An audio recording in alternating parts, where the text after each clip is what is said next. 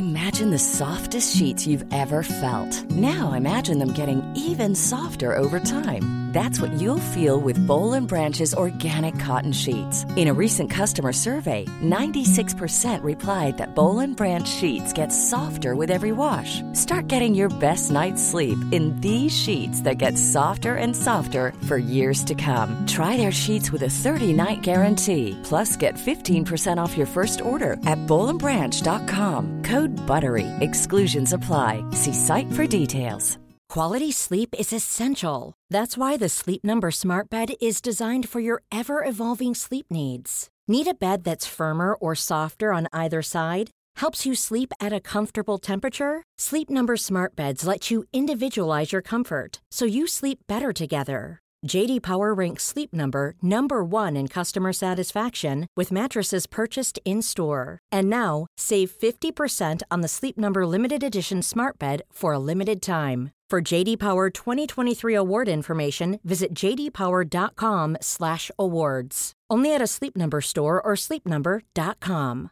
Ready to pop the question? The jewelers at BlueNile.com have got sparkle down to a science with beautiful lab-grown diamonds worthy of your most brilliant moments. Their lab-grown diamonds are independently graded and guaranteed identical to natural diamonds, and they're ready to ship to your door. Go to BlueNile.com and use promo code LISTEN to get $50 off your purchase of $500 or more. That's code LISTEN at BlueNile.com for $50 off. BlueNile.com code LISTEN. Life is full of what ifs. Some awesome, like what if AI could fold your laundry? And some, well, less awesome, like what if you have unexpected medical costs? United Healthcare can help get you covered with Health Protector Guard fixed indemnity insurance plans. They supplement your primary plan to help you manage out of pocket costs. No deductibles, no enrollment periods, and especially no more what ifs. Visit uh1.com to find the Health Protector Guard plan for you. Hej och välkomna till Inte din morsa i eh, ett eh, Sverige där jag känner så här, fan, stackars Magdalena. Nu efter hundra liksom, 100 år så var vi sist i Norden med eh, att, att ha en kvinnlig eh, statsminister. Och då blir det backstabbing från Annie Lööf. Mm. Alltså det här är inte okej. Jag tycker så här, nej, det är förnedring. Snacka ihop er. Jävla barnkalas. Och vänstern, så här, kvinnor. Jag tycker det här är en backstabbing. Ja, å andra sidan tror jag verkligen att den här när den politiska debatten. Vi, jag tycker liksom att vi har haft politiska ledare i Sverige som är både vindflöjlar och så här konsensus på ett så jävla tråkigt sätt.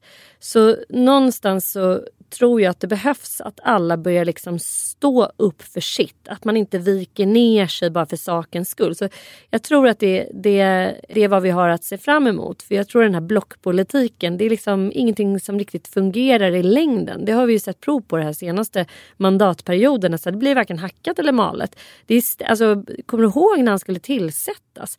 Att det var så här, nej men det fanns ju ingen egen majoritet i riksdagen för något parti såklart men inte heller för det här röda blocket. Alltså det är en sån smetig situation. Nu måste det till lite mera excentriska leaders som vägrar att vika ner sig. Och Vänsterpartiets eh, ledare är ju den första som bara, nej jag tänker inte, tänker inte gamla med det här. Mm. Alltså på något sätt så, jag fattar vad du menar med lite backstabbing men samtidigt så här, nej.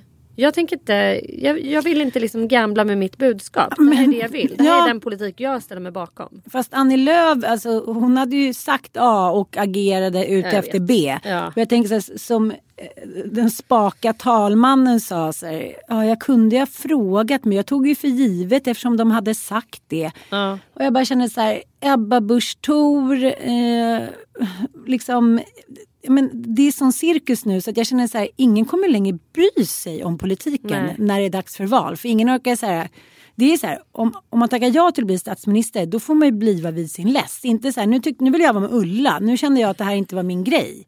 Ja. Nej, men jag vet inte. Säga vad man vill om så amerikansk politik men det finns ändå någon jävla heder i att man så stannar på sin post och är ja, en förebild eller vad man nu ska säga. Mm. Eh, att man visar att man säger ja, men jag viker inte ner mig, jag är folkvald. Så här, jag får stå här även om det blåser liksom styr kuling. Mm.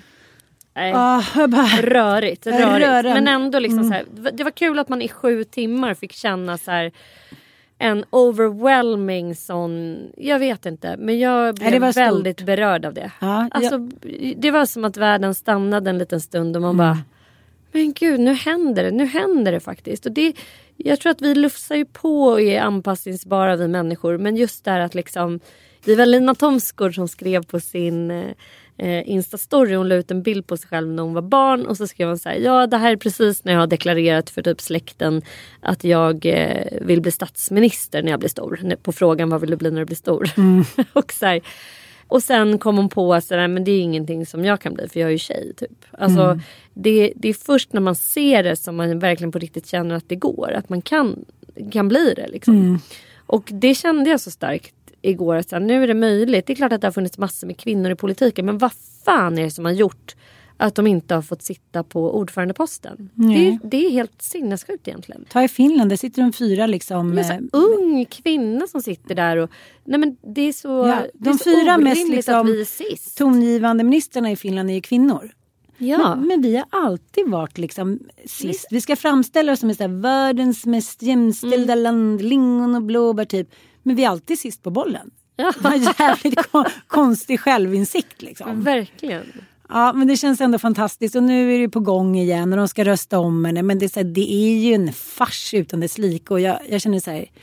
Om nu människor i det här landet har varit dåliga på att rösta innan kommer ju inte det här direkt underlätta. Eller så, ah, jag vet inte, jag är blandade känslor inför det. Men det är också deppigt att så, här, så pass många är så pass ointresserade av svensk politik. Och det tror jag de två senaste mandatperioderna har bidragit till. För att man är så här, ja, betyder min röst någonting egentligen? Det är ändå en jävla soppa. Man fattar ju ingenting av nå- något endaste politiskt beslut. Och sen så Sverigedemokraterna så här, alltid skålar i champagne. Man bara, jag börjar känna så här, har ni alkoholproblem? Det är kanske är det vi ska kolla nu. Det hinner gå fem minuter, sen har de liksom fet flaska Moetto och så här, skålar loss. De, de är så här som barn, de bara, om vi skålar då tror alla att vi har lyckats. Ja. Ja, men det, Oklart vad de lyckades med. Nej, liksom. väldigt men- oklart. Eller fälla regeringens budget. Så var det väl. De tyckte att det Men var så är det så här- underbart. Och så är det så här, mitt i denna liksom klimatbrand så röstar de för att så här, bensinskatten ska sänkas. Man är så här, men kanoners, då kan vi lika gärna tända eld på hela skiten direkt. Ja, det verkar som att jag har PMS. Jaså? Tycker jag inte märks. Jag har inte haft något galet utbrott. Nej, nej, det kan komma vilken dag som helst. Det kan det göra. Vad har du haft för dig sen sist? Inte mycket kan jag erkänna. Nej men jag har, nej, men jag har snurrat runt ute i mitt, eh, mitt Södertörn. Ute, i mitt, ute på min gård. Men älg, nu får du faktiskt berätta. Men har inte jag visat dig älgen? Jo, men jag vet, men det är ju olika älgar hela tiden. Det här var ju helt barockt. Ja, han hängde där. Vad vill de in till er att göra? Vet de att Micke är kändis eller? De hänger på låset. nej, det, nej men, vi, nej men det, det där var ju så absurt. Eh, för er som lyssnar nu och inte kan se det framför er så har, visade jag Ann-Pris en bild på en älg som eh, har då försökt hoppa över ett eh, gjutjärnsstaket som vi har eh, runt vår tomt. Och han har då liksom ja, inte tagit sats ordentligt och stupat på vad ska man säga, Mållinjen. mål, mållinjen och bara spetsat på staketet. Alltså punkterat lungan och bara fått en, eh, en staketspjäle rätt in i hjärtat. Och där hängde han död när jag kom upp till stallet en morgon. Gud, det är mycket du får vara med om. Ja det är mycket och det, framförallt var det ju då ett jävla eh, meck med att dels få loss den här älgen. Alltså det här var ju en stor älgtjur som hängde. De Det, det ligger typ på din ton. story säger vi. Ja, Ja, jag, ja. ja, Gå in. jag ska lägga upp den på story. Ja. Eh, så, så kan ni få se bilden på älgen. Men sen då att ringa runt till så här viltvårdslag och polis och länsstyrelse. Vad ska jag göra med älgen? Ja, den, ligger, den är på er tomt. Alltså den är på er mark. Så den tillfaller er. Men Man bara, va? va? Tillfaller oss? Ja, men då... Vadå om det ligger typ en död gubbe utanför dörren när man vaknar, då tillför hen mig. Alltså, det, här, det här kallas ju för vilt då. Döda gubbar är individer i samhället Sverige. Men det här Ja, är liksom ändå. vilt och då är det så här. om du, om det, du har en älg som blir påkörd på en väg som går genom din mark. Då tillfaller älgen dig. Men jag Och vill sen inte ha jag, så henne. Jag bara, vad ska jag göra med den här älgen då? Då började jag ju googla saker. Jag hamnade direkt på Flashback förstås. Och eh, du och olika jag Flashback. Varför har inte vi en tv-serie som heter Flashback? Det finns redan en podd som Jo, jag är vet, men både TV. och extremt Jag vet lyssnad. det, men jag älskar också Men tv, det, det är mer roligt att här, söka upp flashbacks. Ja. Men hur som helst, där får jag då veta att det finns så många människor, både jägare och andra, som på riktigt äter och eh, självhushåller med roadkill. det här var ju då en självdöd älg. Och jag ringde till min granne som är jägare och bara hej kan jag göra något med den här? Han bara "Nej, den här, den här får vi liksom lägga ut i skogen eller gräva ner för den är liksom ingenting att äta. Jag bara, men den är ju så Älgbegravningar." fin liksom. Det, vadå? Det, ska man liksom bara slänga ett ton Du ser ut att vara en kött? ganska ung, ung herre. superfräsch älg om man får uttrycka sig så. Och, eh, jag älskar ju älgkött. Jag bara, men det här, är- och då började jag googla och det är så många som bara äh. För att min granne menar då att han, han måste ha producerat väldigt mycket stresshormon. Man har inte blodat av den. Man måste liksom bloda av ett djur. Om, om man skjuter ett djur eh, så går man fram och så, så skär man eh, halspulsådern av det så att man blodar ur djuret. Jo, Annars jag- blir det jättegalet att stycka det. Mm, det, skvätt, alltså det, det ska blodas ur. ska rinna av. Och sen så styckar man ju köttet och, och låter det hänga. och sådär. Men Jag visste inte hur länge den här älgen hade hängt där. Och han hade inte blodat av sig själv särskilt mycket. Så han var ju full av blod. Och eh, ja, hur som helst så var vi tvungna då att fixa en grävlastare för att, eller en hjullastare för att kunna lyfta bort det här. Det var, det, det var ett helt, heldagsjobb att få loss älgen och göra oss av honom. Lillskrutt. Men sen berättade du att du stod ändå och stickade och blev Ja, jag gjorde ju det. För att jag, jag är ju då i, i, i klimathotets tid och i självhushållets tid så tycker jag att det är så absurt att jag går och köper då slakteriavfall. Eh, alltså lamm, revben och olika sådana här detaljer, styckdetaljer som ingen människa vill ha. Det köper jag från Värmdö gårdsslakteri till mina hundar. Jaha. Jag bara, men ska jag gräva ner hela den här älgen? Det kan ju lika gärna hundarna få äta. Ja, jaha, Ja, det var inte och- du som skulle äta det? Nej det var inte jag som skulle äta den. Men Jag då, då tog jag loss lite, styckade jag loss lite från honom innan vi, vi begravde honom. Och det kan jag tänka mig var en makaber syn för diverse grannar som åkte förbi där och bara vad gör den här människan? Så står och, och liksom bara styckar upp en älg mitt i Mitt på blanka Ja, dagen. mitt på blanka dagen också. Det var så blodstänk och så här stor. Jag hade också så stora du vet sopkassar. Vad heter det? Så stora so, ja, Svarta sopsäckar. Ja, så, ja. Så det, det, jag kände mig väldigt morbid och galen på olika sätt och vis. Men the shit was uh, needed to be done va? Och jag gjorde det. Tillsammans med min käre granne Björn och pappa Micke. Pappa Micke var hemma Fick hjälpa också. till. Det fick han göra. Mycket, Ja, mycket men så det, jag har hållit på där ute och sen har jag hållit på att liksom färdigställa massa surdegar. Det har inte alls varit någon spännande vecka på något sätt. Hur har det varit för dig? Tack, eh, jag trodde aldrig du skulle fråga. det där är så gamla uttryck som alltid funkar bra. som frågar. Jag trodde aldrig du skulle fråga.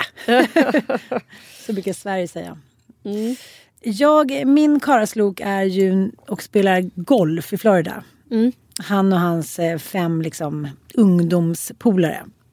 Och nu såg jag eh, en bild i morse, för det är ingen av dem som använder Instagram. Och då var det en av killarna som var med som hade lagt ut eh, några bilder då från den här drömgolfbanan. Det är ju sånt runkobjekt för dem så att jag liksom, nej men jag orkar inte. Och jag, jag eh, har förstått att så här, män som kollar på sport, det är så här, nej men det är typ, de blir upphetsade av en golfbana eller en skidåkare.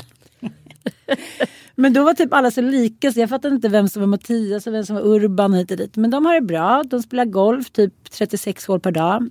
Tar några öl, däckar, spelar golf. Jag bara säger men som om du och jag skulle vara iväg. Som att inte vi skulle gå ut och dricka lite vin och så här uts, uts. Nej, det hinns inte med utan det, det, det är golfen typ. Jag bara, men jaha, ni i USA, så här hose. så vi ser kanske sista kvällen då. Men, Mattis golfresor har ju varit liksom ett, en följetong i vår vänskap. att det är ju någonting störande med att han drar iväg. Eh, eh, så här. Dels för att det är så lyxigt och att det känns så härligt. Men sen brukar vi alltid få backa på att vi känner sådär. Därför att eh, eh, jag känner bara så här, varför har inte vi en sån klubb? Han verkar ha någon, alltså, Ja. han har ju en kompisklubb Ja. som eh, metodiskt då har varje månad lagt undan lite pengar var per medlem. Ja, så de typ var så här 25. Mm. Och då har de så en stor påse pengar Ja. som de sen spenderar på att göra en årlig eller Ja. är det ett, varannat år eller varje Det är lite år? olika men, men Mattis och några åker alltid varje år. Men sen är det vissa som kanske är lite mer toffliga som inte åker med varje Det är någon som aldrig har åkt med och sådär. Men, men det blir någonting. De åker på en härlig liksom, Ja. Mm. eh, kompisresa. Och eh, jag tänker bara så här, se och lär. Det är väl världens bästa grej. För att jag tycker ofta Varför har inte vi en så här Nej. litteraturklubb där vi åker till Paris och typ Och där man Wien? liksom stoppar in de där 200 spänn på kontot varje månad så att man faktiskt har en liten pott. För att det är det som jag tycker är problematiskt. Det finns nästan alltid någon som vill hitta på något. Men sen finns det ju då väldigt många som inte har pengar, som inte har råd till det. Men de har ju också varit lite smarta eftersom det är några som är lite bankisar så de har ju lagt in det i fonder så helt plötsligt när de gick in på det här kontot så var det så här, hur mycket stolarer som helst. Så det är jättebra. Men, men det här inföll ju då samtidigt som jag skulle på träningsläger i Orsa Grönklitt med eh, min längdskidåkning. Du skulle varit med, såg inte dig där. Men du har i alla fall skidor och sådär. Sanna ska ju alltså åka med mig eh, Vasaloppet 9 mil. Och jag tänkte bara fråga dig, förstår du hur mycket 9 mil är? Jag, jag förstår, för Jag- jag- så här, jag har ju ändå åkt, alltså när jag var i nionde månaden med Igor. Då åkte jag tre mil. Utan att blinka. Så att jag känner mig inte så eh, rädd för det faktiskt. Alltså då, jag var i nionde månaden. Jo, jag fattar. jag åkte den 5 april och han föddes den 6 maj. Ja, men det var nästan. Men jag tänker så här, upp till sex mil tror jag så här, det kan nog de mesta klara. Men, de flesta klara. Men sen är ju det här tummarna, hälarna. Jag är livrädd för eh, kylan. Jag Mm. är livrädd för att, eh, för att jag tänker så här, nio mil klarar man om man inte ska så här racea. Ja. Men problemet är att är det liksom 20 minus då måste man racea för man klarar inte Mm. av att så här staka sig fram i maklig takt utan då måste man åka på. Men vi har ju typ bara drygt en timme på oss för varje mil så vi måste ju ändå pinna på. Mm. Vi får göra såna här gels. Oh my god alltså. Ja, men det måste gå. Mm, det kommer gå. Så jag var där uppe då med mitt lilla team eh, och vi tränades då av eh, Johan Olsson. Mm. Som då har gjort en bedrift eh, som eh, alla män och kvinnor som vet någonting om längdåkning. Eh, nej men när man säger att man ska åka och träffa Johan Olsson då är det verkligen så här bittert, liksom avundsjuka. Men de berättar om det här loppet då i Val di Fiemme. Sista lilla knixen, upploppet kvar. Det är klart. Det är klart, det blir svenskt tar det! Han kommer att ta det. Vi har badat i silver i två veckor, men nu, Oj, oj, oj, nu fixar Olsson guldet! På men trötta armar knyter han näven i luften. Det är klart, han hinner inte ta någon svensk flagga, men han kan njuta av upploppet. han kan Vilken njuta hjälte! av upploppet! Och ännu en svensk triumf i Val di Fiemme. Johan Olsson, vilken insats, vilken hjälte!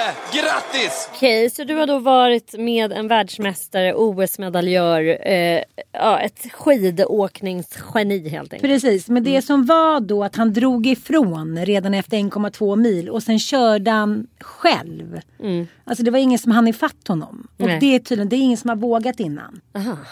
Så att det Man är åker med klungan och sen drar man iväg i slutet. Precis, men nu drog han iväg och liksom den som var närmast honom ramlade och liksom, ja men det här är... En Det här är rad liksom, lyckliga slumper gjorde att Ja, han ändå bara kan det här är ramla. århundradets liksom lopp. Och då hade någon kille kommit fram och sagt att han eh, har sista minuten som runkobjekt. Va? Ja, han har liksom en liten stjärt, han har en vit åtsittande dräkt. Jag var så här, alltså inte homosexuellt utan så här Att män kan bli så upphetsade av en sportsensation. Men du hör ju, har du hört män tappa rösten på det sättet? Ja. den, Jag hör, jag hör det ju hela tiden. Jag, eftersom jag, när jag sänder Karlavagnen så är det efter Radiosporten. Och det, så det är alltid så här. För det första att de alltid så här inkräktar på Karlavagnens sändningar när det är något, någon, någon extraordinär match. Alternativt om det är några sportresultat som då måste presenteras på det här sättet. Men en grej med längdskidor som ju är så jävla knäppt. Det är att det är så stort. Alltså 46 procent av Sveriges vuxna befolkning är intresserade av längdskidåkning. Ja, För jag tänkte så här, varför är det typ allt man kan se på TV? Mm. När jag var barn så var det så här, man bara tittade ju så mycket på längdskidåkning. varje helg så var det så här längd bara. Ja. Pappa tittar, sitter och kollar på så här, längd. Det är inte särskilt kul att titta på. Jo. Nej det är inte det. Alltså med ob- objektiva ögon. Om du låter typ en så här, en människa från Asien som är helt... De bara, vad är det här att titta på? Det liksom, finns egentligen ingenting som är särskilt spännande att se på. Så utför är ju sjukt spännande. Det är en actiongrej. Det är liksom så här, folk ramlar, de bryter nacken, de liksom faller ur. Men längdskidor, det är så här mil på mil. Speciellt såna här långlopp, när det inte är sprintlopp. Eller skidskytte. Nej, men Alltså, jag vet bara, inte, det är väl det att de ramlar Det är bara för att vi är kopplade. Vi har genetiskt kodats Ja, genom Vasa. timmar i de här tv... Liksom, Mm. nej men vi har ju blivit, liksom, vi har blivit utsatta för propaganda. Ja. Eh, att längdskidåkningen är det viktigaste Mm. typ för en svensk. Och jag tror att många är intresserade av det men få utför det. För när man sen börjar också åka, alltså det är klart att det finns en annan som Gud, är det ute och så är jättestort att folk åker längd. Jag tror inte att det är så stort. Nej men här sitter vi, nu kommer vi få så mycket, vi har, nu har vi Nej, ingen men jag, evidens. Jag, älskling, jag har evidens här. Jag har evidens. Okej. Men, men jag Eh, måste ändå framför mig säga att när, Gust, när Gustav när Gunde Svan och Wassberg och Torgny Mogren och de körde. Ja. Då var det inte ens att de började samtidigt. Mm. Utan då åkte de en efter en. Och så på slutet då fick man så här Gunde vann, Gunde vann, okej Gunde vann. Nu är det ändå helt enormt att det kan bli så här som eh, de kan plocka upp sekunder och hinna ifatt och ramla i liksom ned. och- Men då var det bara så här jag får vänta fem timmar till, eh, till han kommer, assiste Mogren. Ja, han vann inte. Nej, då var det slut, då var det middag igen. Så att de har ju ändå hottat upp det. Jo, men det, det har de ju. Det, är så här, det känns som det är sån otrolig trygghet det här med snö och längdåkning. Så alla kan fram. vara med typ. Alla kan Ja. ja. utföra det. Fast å andra sidan ska vi köpa liksom utrustning som är hyfsat dyr i alla fall. Ja men det är i alla fall väldigt väl eh, inympat i ens en barnsben där med längdskidåkning. Mm. Trots att man kanske liksom inte åker så mycket. Dina grabbar, dina pojkar, dina fem barn. Har du lärt dem att åka längdskidor? Det kan jag inte påstå. Nej. Är det lätt att motivera dem till det? Det kan jag inte påstå. Det, Det, är händer ju ju typ inget. omöjligt. Det händer ju inget. Det händer ju ingenting. Det är som att vara promenera. Men jag tänker också säga eh, Det är säger, bara the fear of jobbigt. missing out funkar ju ganska bra liksom, uttryck för längdskidåkning. För med slalom då är det så här, det kanske blir en afterski. Man kanske åker någon ny backe. Man kanske bla bla bla. Men längd är så här, hej en ekorre. Woho! Hej! så att, eh, jag, det har varit svårmotiverat men det var ju ingenting jag tänkte på så här på sen 70-talet när jag fick mina första kan Att jag inte, att jag skulle säga det här vill inte jag göra, det är tråkigt. Tråkigt. Det var så här, jaha ut på tur, aldrig sur. Nej men jag tyckte det var så tråkigt. För att det var ju det att det var så här, du, här är slalomen. Och sen bara, nu ska du få åka lite längdskidor. För det första är det ju svinjobbigt att åka längd om man jämför med slalom. Otroligt. Och jag tror att det är det som gör att män tycker att det här är så otroligt Macho. upphetsande. Att det är så här, för fan vad det är jobbigt. Mm, det tas i. Han bara, nu ska vi staka i två kilometer. Jag bara säger, staka i två kilometer. Så jag stakar 20 meter. Ni stakar på nu mera stakar. Det är det, jag är liksom ensam medelålders kvinna bland de här, så här ungnördarna som jobbar med idrott. De är så här, kom igen en timme till. Jag var så här, okej ett varv till, ett varv till. Så bara, nu stakar vi hela vägen runt. Jag var så här, nej men titta på mig, titta vem jag är. Ge mig bara... Varför har du givit dig in i det här? Låt mig bara prata lite om så här ögonbryn. Men Det här är ändå, ja. Men jag älskar det också. Det är ju så. Jag har ju min lilla tävlings liksom eh, min lilla tävlingsnerv där. Jag tycker att det är fantastiskt att bara få åka iväg och vara med, så här, med världens bästa skidåkare. Så här. Tanta Loran är typ, jag måste säga, vi måste ha fartdräkt när vi åker. Ja gud ja, absolut. Nej men jag, eh, det är roligt och det är liksom någonting annorlunda. Och du vet ju hur bra man mår av att vara i naturen. en liten räv pep med mig en liten stund. Mm. Det, är bara så här, det är väldigt få, liksom, eh, vad ska jag säga, eh, fritid som är, ger mig sån sinnesro. Mm. Och längd, vadå? Man kan ju köra på nu när man är lite bättre på tekniken och sen är det Men utförsbackar. missförstå mig inte, alltså, jag är längdälskare. Ja men du har ju din mammas gamla skidor. Ja, Ska du ha jag- dem på Vasaloppet? Nej det ska jag inte ha, absolut inte. Men, men, nej, men jag har ju åkt, jätte, det är liksom en del av jämtländsk kultur väldigt mycket. Liksom, att, och de har ju så här preppade spår. Det är mycket svårare att åka längd i våra trakter. Det, det är inte alls samma tillgänglighet. Där har de ju elljusspår. Man kan ju bara liksom gå och ta sina skidor och ta en kvällsrunda. Det är superhärligt. Men Men det var ju också mannens sista bastion. Fram till så här 83 så fick ju inte kvinnor köra Vasaloppet. Så det var ju många kvinnor som, ja, men som bland annat vi hade med i vår tv-serie som fick, körde med skägg. han som klädde ut sig. Ah, och så var det som när Mikael var så bara, det där är fan en brud alltså! Så bara, dra bort skägget. Mm. Att kvinnor i alla tider så här, vi vill vara med och göra de här roliga grejerna. Trodde de typ att kvinnor inte skulle mäkta med att åka? Det måste ju ha varit något sånt. Hot. Det, är så här, det är farligt Tänk om, de är lika, eller tänk om de är lika bra. Vad fan gör vi då? Då får vi bara lägga oss ner och så här, självdö hela manliga släktet. Nej men så eh, skulle jag åka hem från Orsa Grönklitt. Sen när det är sådär mörkt då är det så jobbigt att köra så jag tänkte men jag- stannar och köper en liten korv på vägen. Så där. Och då stannade jag i det exotiska området Säter. Mm. Mm. Säter är ju känt eh, egentligen bara för en, en sak. Sin, a- sin, liksom kriminal, eh, sin anstalt. Eh, Säters sjukhus som är så här, har väl inte jättegod renommé.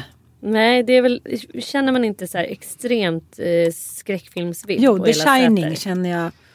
Ja, men, men Säter har ju liksom, jag- vet det är mycket så här anekdoter och skräckhistorier går. Du får Jag är, läsa med lite. i, eh, jag är ju med i övergivna platser Ah. eh, på Facebook. Det är en grupp jag varmt kan rekommendera. Jag vet inte, det, det finns ju en besatthet hos människor. Inte bara Mm. jag är besatt av övergivna platser. Eh, utan det är så många som går igång på det här. Och Säter är ju då en plats dit folk i den här gruppen vallfärdar för att besöka då Säters gamla mentalsjukhus som är övergivet. Och den fasta paviljongen. Det här var Eh, en plats där personer med väldigt svåra psykiska problem samlades ihop, buntades ihop på Säters hospital. Och eh, det här, eh, den här sjukhusmiljön finns kvar och eh, vissa utav de här avdelningarna är fortfarande eh, aktiva, alltså öppna för viss typ av sjukvård. Men längst bort på det här gamla sjukvårdsområdet så finns det då eh, den fasta paviljongen som är som en jävla skräckfilm. Det är liksom, nej men det är så jävla läskigt helt enkelt att tänka sig vad som har ägt rum där. Där kan man besöka. Vi Nästa gång du åker förbi. vi, vi pluggar det nu så vet vi ungefär som har hänt där. Men hur som helst, jag har alltid velat stanna där för det finns en, det ser lite gulligt ut. Så finns det en Kupan-butik och sådär. lite loppigt. Och nu när jag åkte själv så tänkte jag så här, men gud. Jag kan ju stanna på Kupan i Säter och så här, fynda lite gamla korgar hit och dit. Fy fan vad underbart. Skjut mig långsamt. I Stockholm kan man ju inte fynda längre. Allting kostar i skjortan eller så finns det ingenting. Jag har liksom tröttnat på, på, på det. Men där inne. Gamla dukar. Eh, stärkta linnen. Eh, näverkorgar vackert målade. Äh, men så jag gick ut därifrån. Jag fick ju hålla i mig. men, men, men ändå sådär bilen full. Skulle, skulle jag hämta barnen och skulle svärfar hjälpa mig ner för de hade gjort massa grejer och sådär. Kläder. Jag bara, du behöver inte hjälpa till utan jag, jag, eh, jag kan bära ner alla kassar själv. Han var såhär, nej men jag hjälper till. Här var det fullt. Jag, menar, jag hade hittat någon, någon gammal serveringsvagn. Nej men det var liksom fullt. Du vet så här, gamla vackra eh, sänglinnen i så här tjock randig bomull i rosa och uttvättat gult. Och, du vet, jag blir ju helt Galen. Ja, det blir jag faktiskt. När är det vi ska göra våran loppisturné? Vi har ju pratat om det här sen vi var på den där helt sinnessjuka loppisen utanför Östersund. Dit jag varje gång när jag åkt förbi där nu, jag letar efter den, hittar den aldrig. Jag minns inte var det var, åkte var det liksom mellan Brunflo och Östersund eller var det mellan eh, Svenstavik och Östersund? Alltså jag hittar liksom inte dit. Och jag blir helt galen. Jag har svängt in med Micke på så många. Jag bara, tror att det är här inne? Tror det är här? Men hittar den inte? Nej. Jo, så ni som lyssnar nu, om det är någon av er som liksom vi har hittat den här magiska antikloppisen. Alltså de hade ju som en stor sal med så här gamla jämtländska skåp, utemöbler. Alltså, Rottingmöbler, sängar. Alltså, det var liksom Ja. en, jag minns det som att det var som ett så här stort magasin. Det här var ingen, inte någon liten loppis med lite så här Varför porslin, gör vi inte bara ett tv-program? Loppisjakten. Loppisjakten. Vi måste göra det bara. Vi måste det. Mm.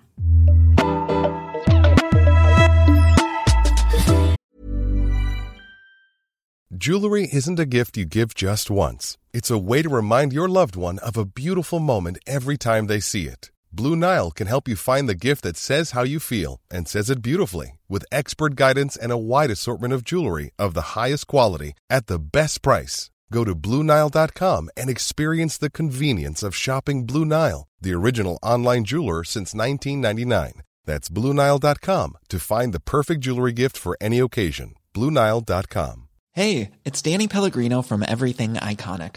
Ready to upgrade your style game without blowing your budget? Check out Quince. They've got all the good stuff shirts and polos, activewear, and fine leather goods, all at 50 to 80% less than other high end brands. And the best part? They're all about safe, ethical, and responsible manufacturing. Get that luxury vibe without the luxury price tag. Hit up quince.com slash upgrade for free shipping and 365 day returns on your next order. That's quince.com slash upgrade.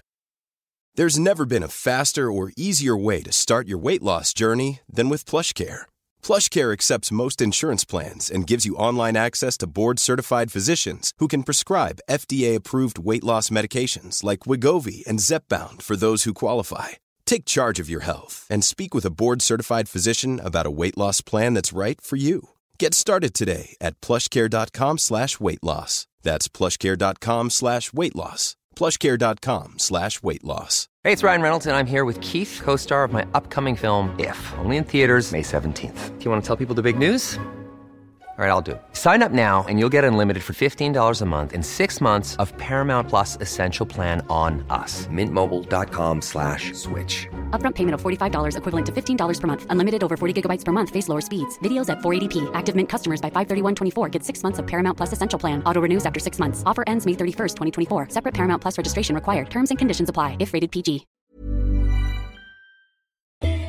Ann, jag är så jävla inne på det du pratade om när vi eh, gick record. in hit. Off the record. Relationshistoria. Det är så jävla sjukt att du berättade ju för mig att du hade lyssnat på Daniela Gordon. Daniela Gordon är ju eh, psykolog. Hon har jobbat eh, med kropps och samtalsterapi eh, under 40 år och utvecklat en unik förmåga att tolka de dramor och inre konflikter som människor går runt och bär på. Hon har skrivit en bok som du nu har läst. Men eh, Daniela Gordon är ju en fantastisk människa. Jag eh, har själv gått hos henne. Kärlek på allvar heter boken. Precis. Jag eh, vet många andra som har gått hos henne. Och eh, hon... Jag har aldrig gråtit så mycket som hos henne. Och det verkar vara liksom någon röd tråd att hon så trycker på någon knapp. Och sen så bara så kommer all sorg ut. Eh, hon är heller inte någon mes direkt utan hon, eh, hon säger det här, det här är sanningen. Liksom. Det här kommer inte gå. Man kan inte fortsätta leva i en, såna här relationer. ever. Så jag gick ju dit med mitt ex då när det tog slut. Och det var ju ingen eh, lycklig skilsmässa direkt. Eh, jag tror inte så mycket på lyckliga skilsmässor. Men, men om det finns så är jag den första att vara så här superglad för det. Men det här var ju en väldigt, eh, vad ska jag säga, en skilsmässa i affekt men ändå inte liksom. Eh, så vi gick dit för att överhuvudtaget kunna liksom prata om hur vi skulle liksom gå vidare med allt det här praktiska. Vi hade tre små barn tillsammans, vi hade ett sommarhus och en lägenhet och bla bla bla. Och eh, han ville inte prata med mig. Och för en medberoende kvinna som jag är så är det ungefär, eh, det är nästan bättre att bara stycka mig och kasta mig i Themsen. För det som händer när någon stänger av liksom min, eller stänger av min gummisnodd kan man nästan säga. Och inte låter mig bouncea in och kleta. Det är att jag får panik. Jag måste få så här, kle, fortsätta att kleta i känslorna och eh, även om, om jag inte har rätt till det så tycker jag det. Att det är min fulla rätt att så här, tycka till, försöka hjälpa, eh, försöka så här, fixa även om, om, om relationen är slut så vill jag ändå vara med och påverka. Så här. Och så, så fick jag inte det. Mm. Det var otroligt svårt för mig och då sa hon bara hela tiden, ta inte på honom, försök inte ens närma med din hand. Sluta håll på, han vill inte vara med dig, han vill inte prata med dig just nu. Jo, det, det, vill, liksom, det vill han visst det. För att nu, nej, han har bestämt sig nu. Mm. Han, han kommer inte tillåta att du kommer in i hans liv. Det här är hans sätt att klara av den här separationen. Att bara stänga bort dig. Och du måste respektera det. Mm. Att Det var så ångestframkallande så att jag hoppas att jag aldrig kommer komma i närheten av det. På ett sätt är jag glad att det hände. För att jag känner så här, bring it on. Men fy fan vad det där är sjukt egentligen. Alltså när man har gått från att vara älskande och det som kännetecknar på något sätt en kärleksrelation till skillnad från en vänskapsrelation det är ju att man är fysiska med varandra och eh, eh, har, eller så tolkar jag i alla fall, att man har en helt annan eh, närhet rent fysiskt. Och vi hade ju det in i slutet. Så Ja. det var ju inte så att vi låg döda i sängen och inte tog på den. Utan det var ju Ja, en men för fysisk... redan det tror jag är så ångestfram. Alltså jag kan inte förstå människor som klarar av att leva. Nej men vi har inte haft sex med varandra på tre år så det var ingen Vi dramatiskt ligger i olika sängar så det och så. var som att lämna en, en vän bara. Nej, men så. det, det förstår jag. Jag har väldigt svårt att förstå hur man kan så här, leva vidare och på något sätt ändå tycka att livet känns topp. Liksom. För mig skulle det vara så här, gud det, det, skulle, det skulle vara jätteångestframkallande för mig. Men just det där när det går från den ena dagen till den andra. Så här, nu eh, ligger vi och, och sked här och håller hand. Och sen dagen efter så har någon död? bara bestämt sig för att nu ska inte vi leva tillsammans och Mm. du håller inte i min hand och du ger mig inte en kram på det där Jag sättet. hatar dig. Och du, ja, man behöver inte säga att man hatar men det räcker med att någon stänger den dörren. Mm. Och eh, hur vi människor också bara så här har en sån det är ingenting som ens behövs uttalas. Man behöver inte säga så här, "Hörru, du får inte röra vid mig nu. Utan det är bara så här, De energierna bara Okej, såhär, man slog bara, du precis mm. mig? Nej, Nej, du, du har var en arg på mig. osynlig eh, sköld framför Ja. Mm. mig som jag inte kan forcera mig igenom. Det är sjukt obehagligt på något sätt. Att Mm. det kan gå. Och så är det även liksom i vänskap eller jobbrelation. Helt plötsligt så är man avstängd. Man får inte vara med i gemenskapen längre. Och man känner att det att ens liksom primathjärna bara kopplas på. Jag får inte vara med i flocken, jag får inte vara med, jag, jag är inte älskad hit och dit. Och man känner sig jag dör. Mm. Och då, då, då måste man ju liksom hitta på någonting.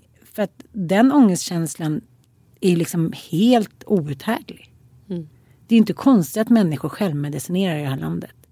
Eftersom ingen har, ingen har lärt oss om ångest. Jag, jag eh, eh, försöker prata med mina små barn, för det var ingenting jag relaterade till när mina stora killar var små. Att de hade ångest. Det var så här, det, tänkte så här, det kan ju vuxna ha, det har min man och så här, det är min pappa bla bla. Men, men nu kan jag se på, på mina små killar att ja, men ibland har man ångest för att det är någonting som inte känns bra i kroppen. Och då, då säger det så att det kallas för ångest och det beror på att någonting inte känns bra i kroppen. Och det, då får man det. Men kan vi inte försöka prata om och ta reda på vad det är och eh, inte vara så rädda för den känslan för den är inte farlig. Mm. Eh, och du och jag pluggar ju nu till anhörigterapeuter och har nu eh, tentat på just ångest. Och Jesus Krist, vilket ämne det här är, det här med ångest. Jag känner Mm. så här, ja men det är roten till allt. Mm. Och inte bara till allt ont, det kan också eh, liksom föra någonting ja, utvecklande i alla fall med sig. Ja men framförallt är det ju så det, det är så jävla sjukt att det är så många som, som sagt inte har en aning om att de går runt och har ångest. Det är ett eh, normaltillstånd för väldigt många och att eh, m- man väldigt sällan vet varför man utför då vissa eh, beteenden. Att allting handlar om, om ångest, eller inte allting men mycket kanske handlar om ångestreduktion i ens liv. Att man går och aktar sig för situationer, alltså undvikande beteenden eller skyddsmekanismer. Eh, för att eh, skona sig själv från allt för hög ångest. Jag tycker också att eh, jag, jag läste om så här ångeststapling eller triggerstapling. Jag tycker det var skitintressant och det är någonting som jag har läst mycket om i, i eh, när det gäller hästar. alltså vi jobbar ju sjukt mycket med hästar. Eh, för att få dem att ha mindre ångest och flyktpåslag. För hästar är ju precis som människor eh, flockdjur men de är också i mycket högre grad flyktdjur. Alltså de flyr, de, det är ju bytesdjur som har väldigt hög vaksamhet hela tiden. Och de är ju då rädda för allting. Mm. Eh, och, eller för allting är de inte rädda men, men för väldigt många sådana grejer som, som eh, för oss är helt eh, oläskigt. Typ en soptunna kan de uppfatta som ett väldigt stort hot. Eh, Så, så en stor del av, av arbetet med hästar handlar om att eh, utsätta dem för des, desensibilisering. Alltså att få dem mindre känsliga och mindre ångestbenägna. Och då pratar man om så här triggerstapling, alltså sak, vissa saker triggar ångest och att det är som en trappa. Eh, och eh, det funkar ju likadant för oss människor. Att har man liksom eh, du kan ha en skitjobbig dag med eh, eh en jättejobbig morgon med dina barn. Eh, eller du kan börja med att du har sovit för lite och vaknat på morgonen och bara ha så här en dålig nattsömn bakom dig. Redan där har du liksom gått upp Mm. ett trappsteg på ångestskalan. Du kanske inte känner din ångest men du är ändå en trappa upp. Man ska säga. Ja, ja. Och sen har du en pissjobbig situation med din treåring som inte vill gå till förskolan. Och så har du en jättejobbig lämning. Ja men då har du gått upp ett hack till.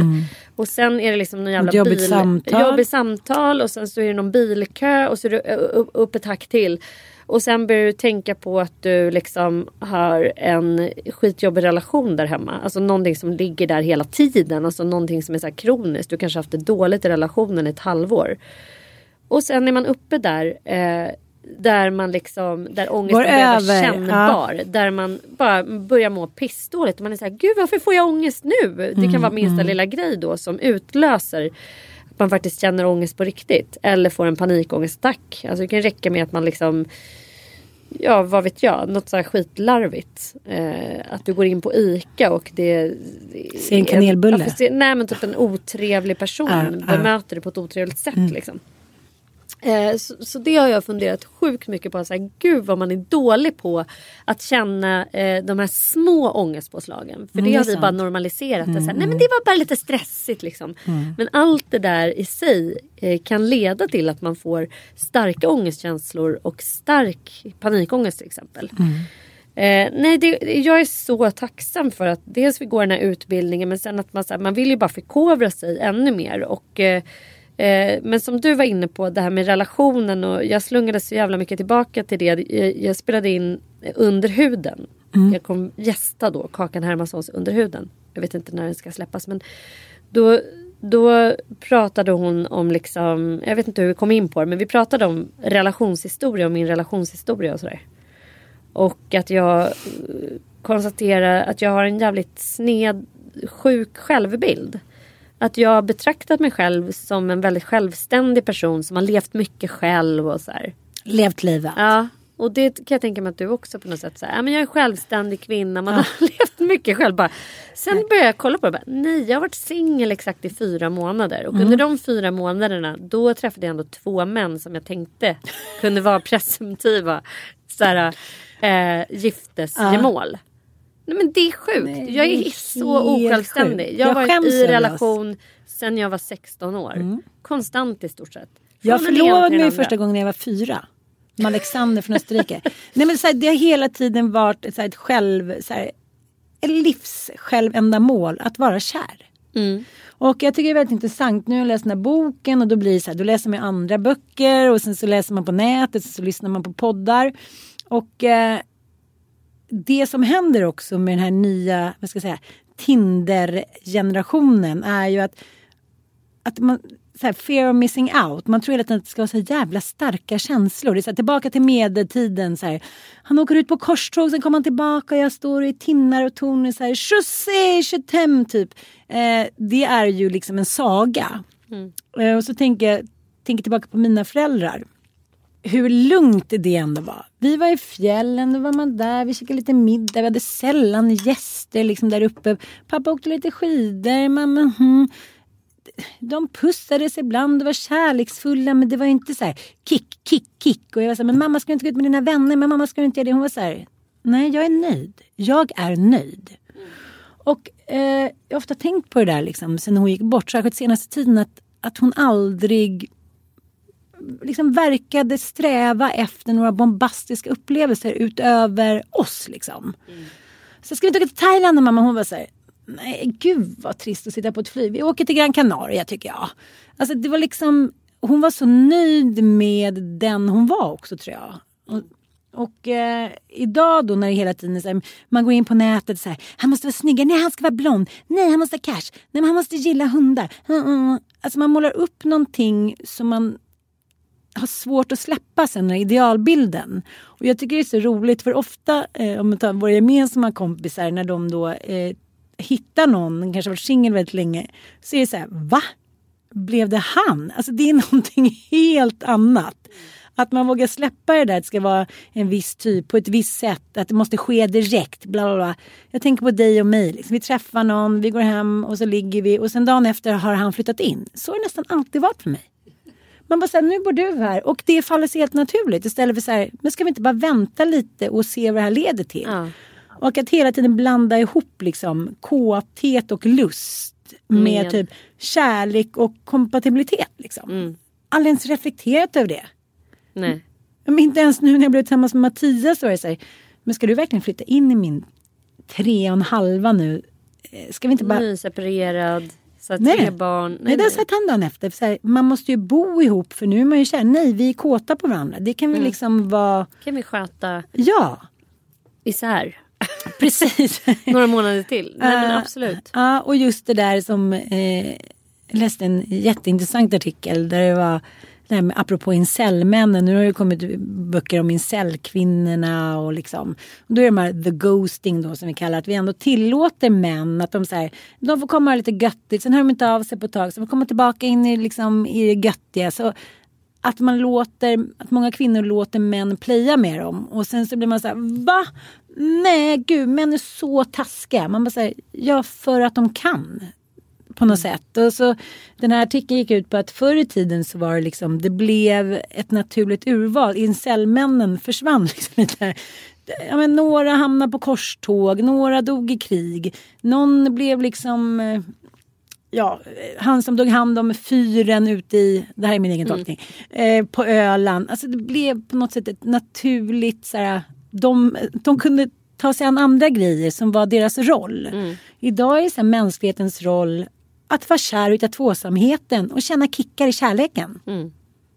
Och det är så här, jag känner mig inte kär, så där kan jag vara själv. Känns inte bra, jag känner mig inte kär. Varit så dåligt med någon. Så jag känner, mm, mm, men vad fan är det du begär egentligen? Och eh, nu sitter jag och håller på med lite studiefrågor, studeringsfrågor. Jag är så här, nej men gud, jag vet ingenting om vem jag är och min kärlek.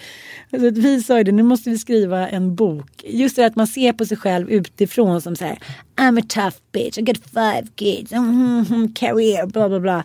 Och sen ser man ändå så fort Ja, men jag kan gäller. Se, ja, men jag kan också se så en tydligt att jag... livrädd liten an- flicka. Ja men en livrädd liten flicka som är rädd för att bli övergiven. Ja. Det är liksom det jag landar i ofta.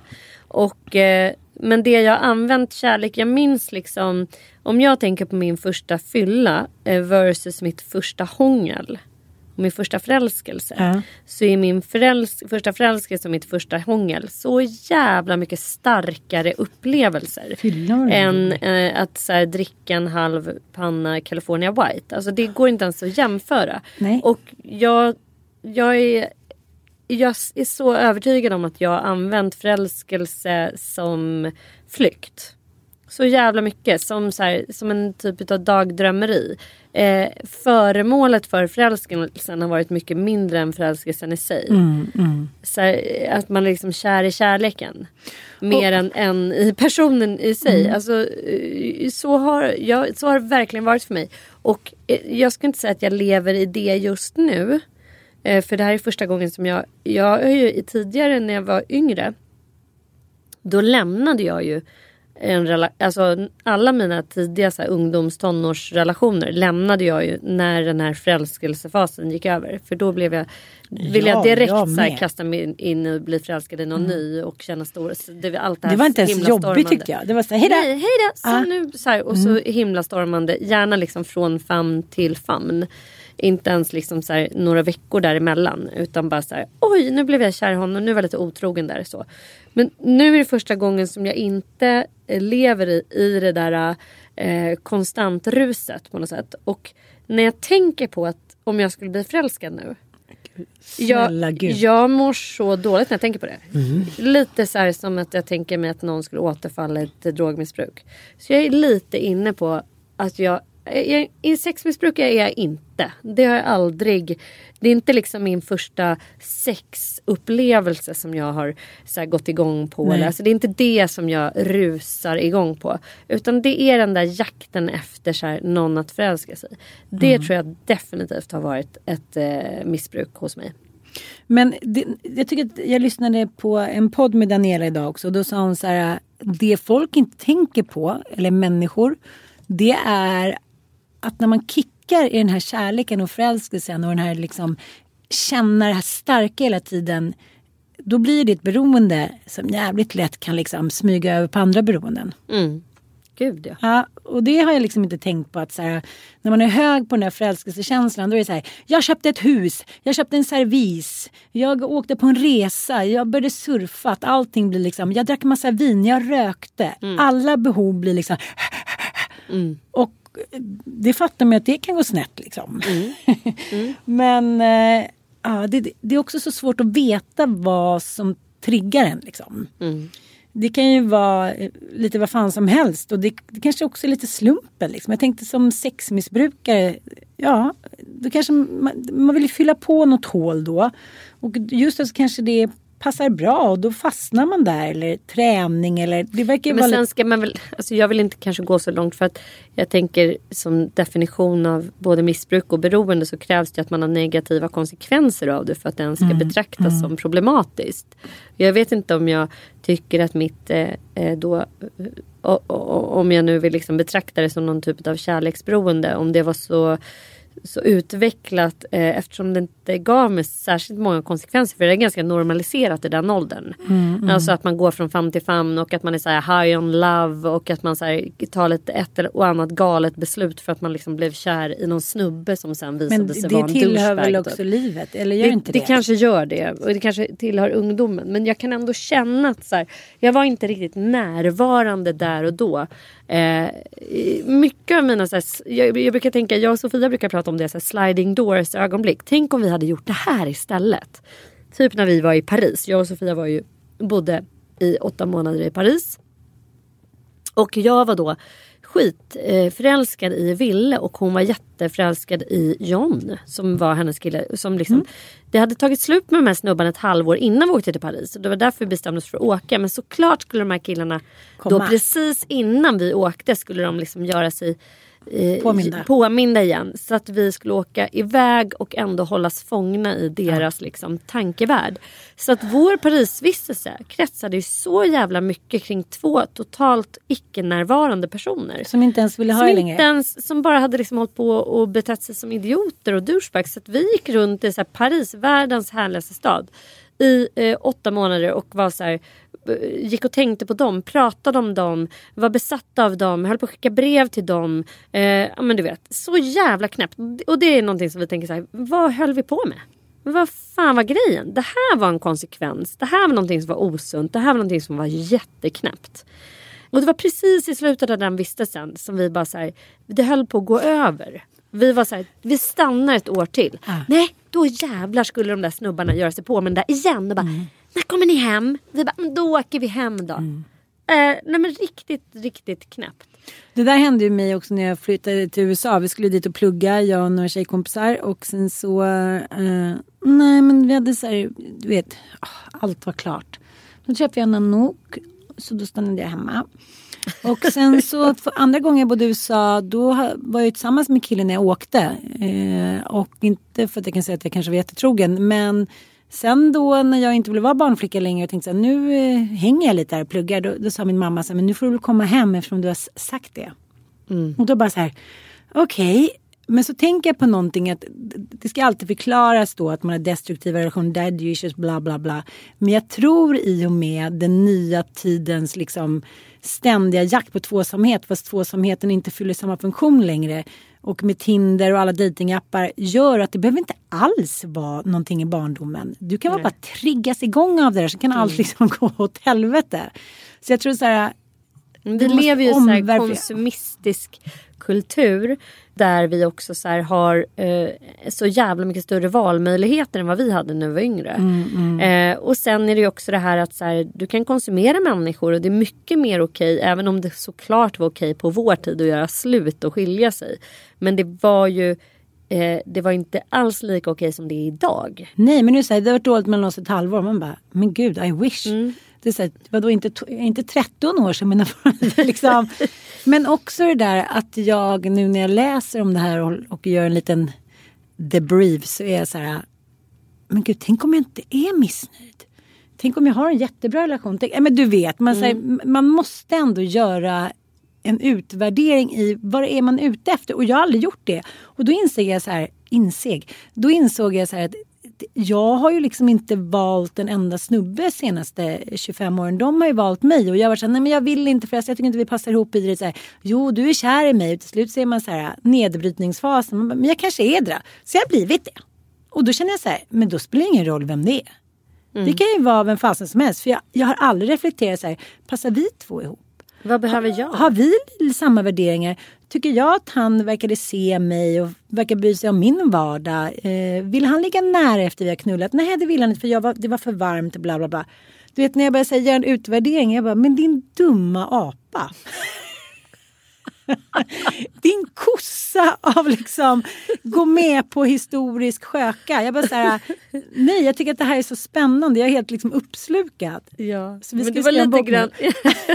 jag läste ju, jag fick ju uppgift när jag gick i terapi hos min kära, vår kära Lasse Ögren. Eh, att läsa en bok som heter Sund kärlek av Terence Gorski. Precis, där har ju den vi, den har vi pratat om. Ja, men den handlar ju verkligen om att här, se bortanför sådana romantiska idéer som vi alla har blivit eh, fostrade till av kulturen och kanske av våra dysfunktionella familjer och annat. Men den boken är ju också en sån jävla sån ögonöppnare. Eh, ni som lyssnar nu, den finns tyvärr inte på svenska för tillfället men den finns på engelska. Ni kan bara googla på Terence Gorski om ni är sugna. För den, den här boken är en extrem ögonöppnare. Den handlar om så här dysfunktionella relationsmönster och hur man ska eh, komma ifrån det för att uppnå då sund kärlek. Eh, och det verkar ju som att Daniela Gordons bok handlar väldigt mycket om det också. Och då handlar det ju om att inte bara tänka med då reptilhjärnan utan gå till sitt förnuft och fråga sig själv så här, hur ska jag kunna åstadkomma en sund och varaktig eh, relation och, och då måste man göra liksom utvärderingar. Hur funkar jag? Vad har jag för behov? Vad behöver jag i min relation eh, för att liksom livet ska bli bättre för mig? Och jag kommer ihåg för att göra det mindre komplicerat och väldigt enkelt så kommer jag ihåg att Josefin Crafoord, vår gemensamma vän, hon har ju ändå sagt en och annan, ett och annat bevingat ord.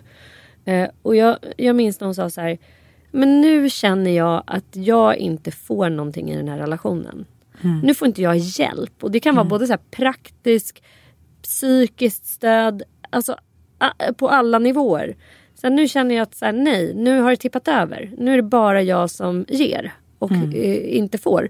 Och så enkelt kan det ju faktiskt vara. Men det gäller ju att rationalisera det lite grann och ställa sig utanför och titta liksom på sig själv. Vad får jag i den här relationen? Vad ger jag i den här relationen? Och vad ser vill jag liksom ha? ut? Vad Jag vill jag ha? här- Vad behöver jag? Man kan, jag, jag tänkte så här, det är ganska svårt att skriva the big five som man brukar använda om de, vet, de mest exotiska djuren i djungeln. Typ. Så man har sett the big five, så här, lejonet, bla bla bla. Vilka fem grundbehov eller så här, så kan man ju ta något som är lite så här extra lullull. Men vad har jag? Och sen kan man liksom jämföra det med det man har. Men så, så pratade jag på någon tjejmiddag häromdagen så började vi prata lite om sexliv sent om sidor. Och så var liksom, ah, ja, men många var rörande överens att det var så svårt att berätta vad man ville ha när man redan var tillsammans ett tag.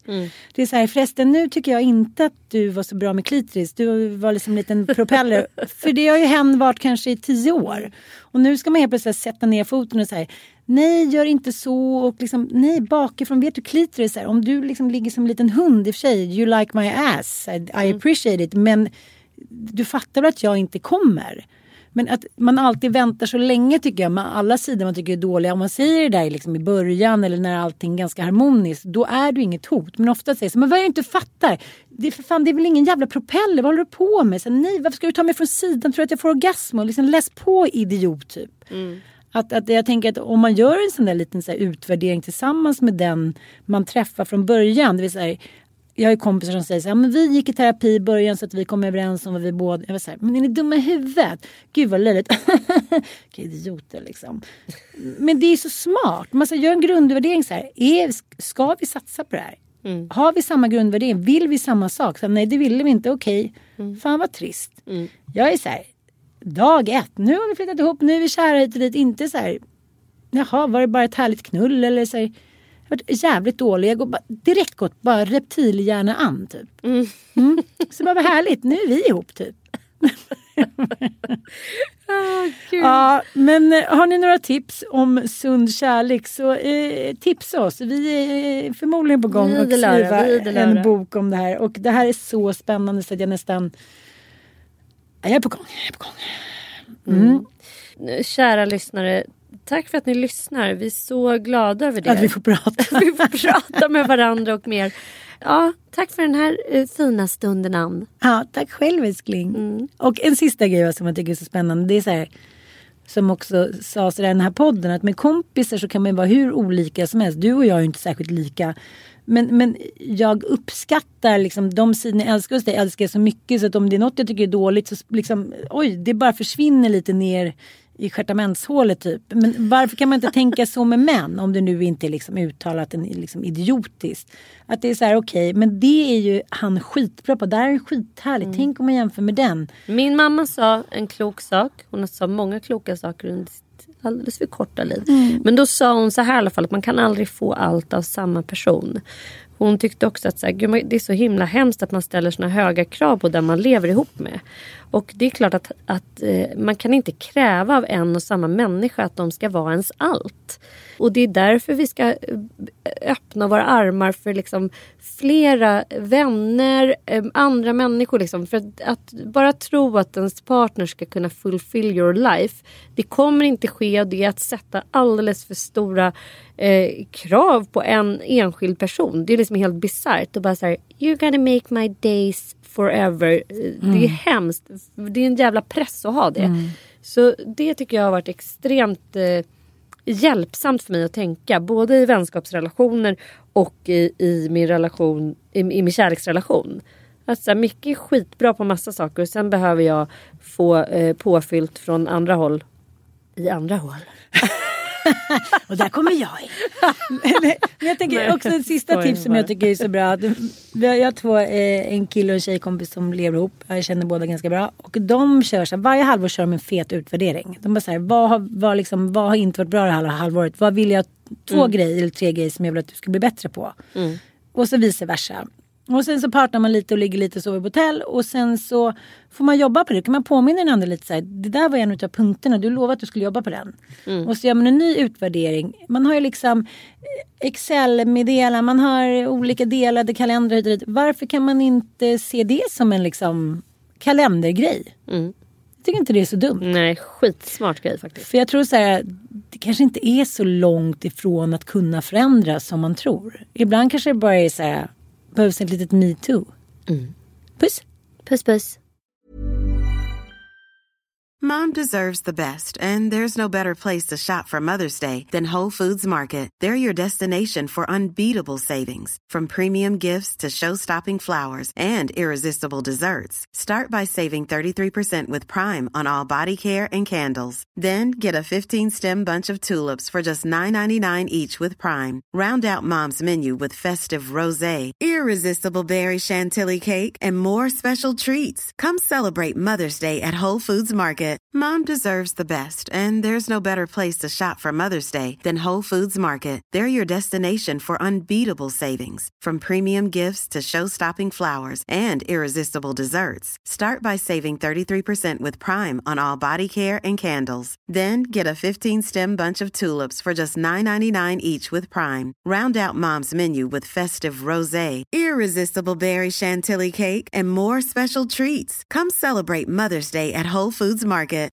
Imagine the softest sheets you've ever felt. Now imagine them getting even softer over time. That's what you'll feel with Bowl and Branch's organic cotton sheets. In a recent customer survey, 96% replied that Bowl and Branch sheets get softer with every wash. Start getting your best night's sleep in these sheets that get softer and softer for years to come. Try their sheets with a 30-night guarantee. Plus, get 15% off your first order at bowlandbranch.com. Code BUTTERY. Exclusions apply. See site for details.